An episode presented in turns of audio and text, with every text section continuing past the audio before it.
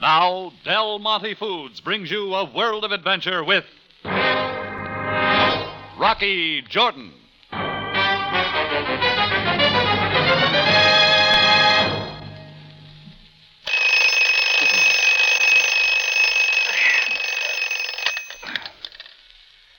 I realize, Mr. Jordan, that this is a rude and bewildering awakening for you at 4 a.m. But please try to excuse my little joke. It was a smooth voice, and it came from the deep shadows of the room. I couldn't see him, but I could smell him. The reek of the cheap perfume he wore filled my room. This, I grant, Mr. Jordan, is an unusual way for us to meet. But then, as you shall see, our business is unusual, too. Who are you? What are you doing here? Please, one question at a time. My name is Max Scarborough. Get out of here. But, Mr. Jordan, we've scarcely begun our talk. We've ended it. Now get no. out. No. Do not get out of bed. Though you may not see it, I hold a gun in my hand. So you will have to have this talk with me, whether you wish it or not. Now relax yourself and pay close attention. And I must warn you if you become too restless, I shall be forced to squeeze the trigger.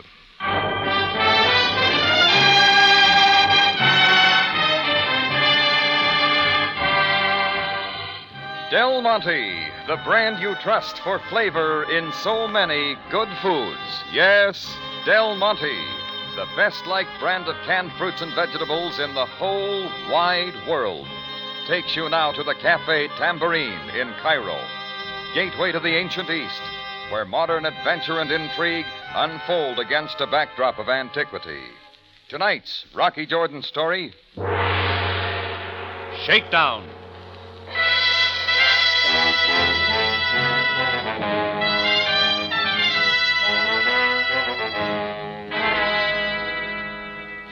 It started in a hurry with the clanging of my alarm clock, the reek of a cheap cologne, and a smooth voice coming at me from the shadows of my bedroom.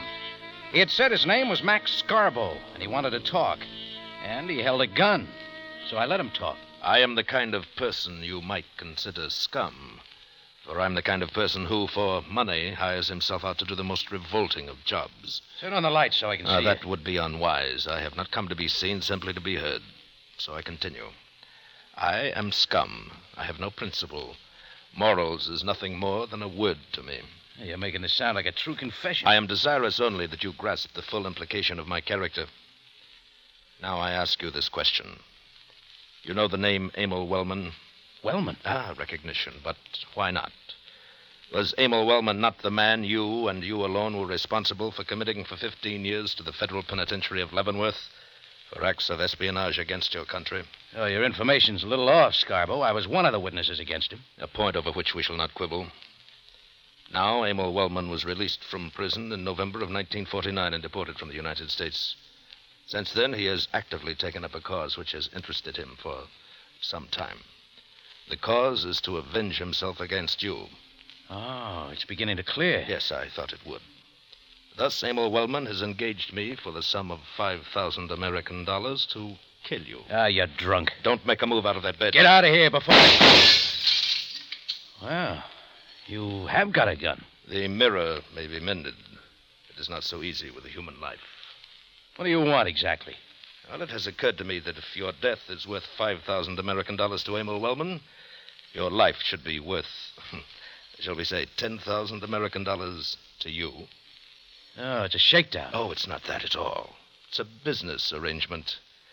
I am selling you life for $10,000.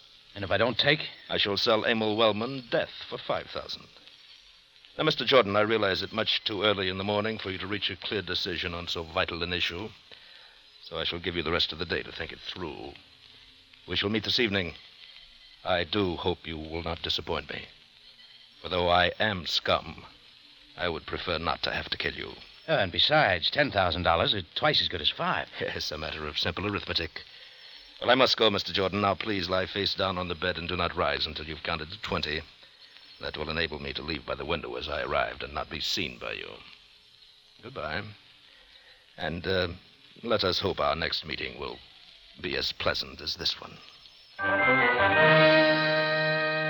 Scarborough slipped away quietly, and some moments later, I lit a cigarette, looked at the shattered mirror, smelled his pungent cologne, and began to think of Emil Wellman. It all came back to me in a hurry. I had done a job for G2. Emil Wellman was a German agent gathering information on new weapons. I was a go between who had sold him phony documents which had tripped him. But I asked myself, was revenge in Wellman's book? Was Scarbo kidding or wasn't he? I decided to see if I could find out. So at 9:30 I was at the American consul's office talking to Fred Masterson. Sure, Rock. I'll give you a hand if I can. What is it you want? I uh, wonder if you could check on a man named Emil Wellman. He went into Leavenworth in 42. Uh, I heard he was deported from the United States in 49. I'd like to know where he was deported to and what's known about his whereabouts and activities now. I'd appreciate a cable. Well, you are in a hurry. Uh, gotta be. Okay, I'll get to it right away. Oh, one thing more, Fred. Huh? Did you ever hear of a man named Max Scarborough? Scarborough? No, I don't think so. Why? I'll tell you all about it later. I hope. I left Masterson's office and began a systematic tour of other consuls' offices in town English, French, Belgian, Italian, and so forth. I spent some hours at it, but got no lead on Max Scarborough. I began to think it was a phony name, which wasn't unlikely. I was walking down the Sharia El Mulik, figuring what to do next, when I spotted the cab bearing down the street in my direction. Instinctively, I pulled back, waiting for something to happen, but nothing did. The cab came to an abrupt stop, I'd get him for you, lady. You bet. and the girl in the back seat, dark haired, black eyed, with the look of someone who knew her way around, flung open the cab door and called to me. Oh, Mr. Jordan. Ernest Boville. to shake me down, claiming he'd been hired by Emil Wellman to kill me. But it turned out Wellman couldn't have hired him because he was dead. On top of that, Scarborough himself turned up dead in the wetness of the Nile. And Captain Sam Sabaya, Cairo police, was casting his eye at me. Well, Sam bundled me down to police headquarters, and I could tell there was something big working on his mind. I thought it strange when he walked me past his office to another office down the hall, urged me in while he stood in the open doorway. Inside, sitting behind the desk, was a big man with a cigar clamped between his jaws. This is the man, Mr. D'Angelino. Uh, so that is Jordan. Thank you, Captain Sabaya. Your cooperation is most appreciated.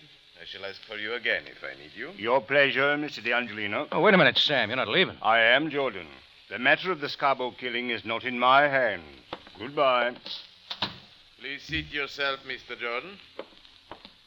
Who are you? My name is Vito D'Angelino. I'm of the secret Italian police. Here are my credentials. Look them over. I do not want any confusion as to my identity and my power. The Egyptian government has been kind enough to allow me to handle the matter of the Scarborough killing in my own fashion. And you will learn that I am not a tender man. Yeah, all right. The credentials look good. And what do you want with me?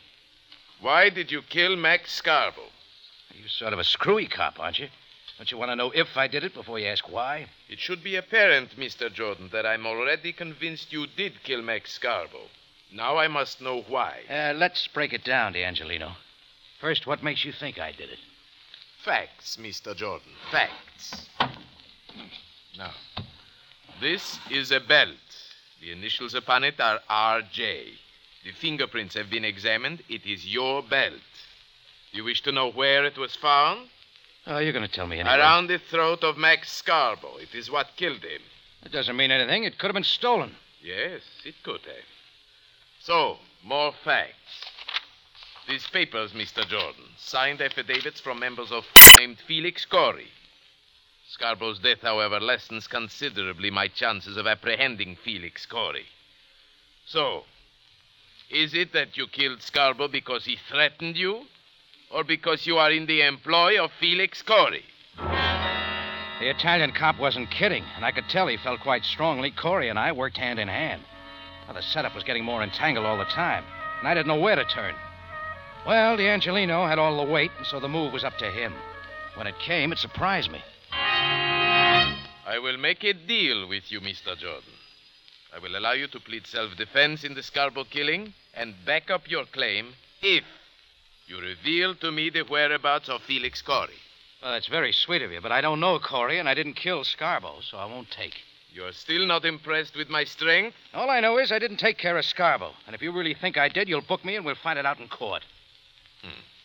Who said anything about booking you? To keep me from walking out of here right now, you're going to have to. And where are you walking to? That's my business. All right. All right. Walk. But do not walk out of the city, or your trouble shall increase. It was easy to see why DeAngelino was letting me go. He figured I'd lead him to Corey, who I didn't even know. Well, what I was thinking about was Maria de Monte. She had a reason for lying, and I wanted to know it. I got to the lobby of her hotel in time to see her pick up an envelope from the hotel clerk. On it, I could just make out the emblem of Air France. I followed Maria up the stairs, and then as she unlocked the door to her room, I moved up fast. Oh, Mr. Jordan. Yeah, that's right. Now, come on inside. Yeah, that's better. What do you want? That's sort of a silly question, isn't it? You know what I want. I want to know why you lied to DeAngelino. Lied? I don't believe I did. Lady, I don't often go in for cuffing women around, but I could change my habits for you.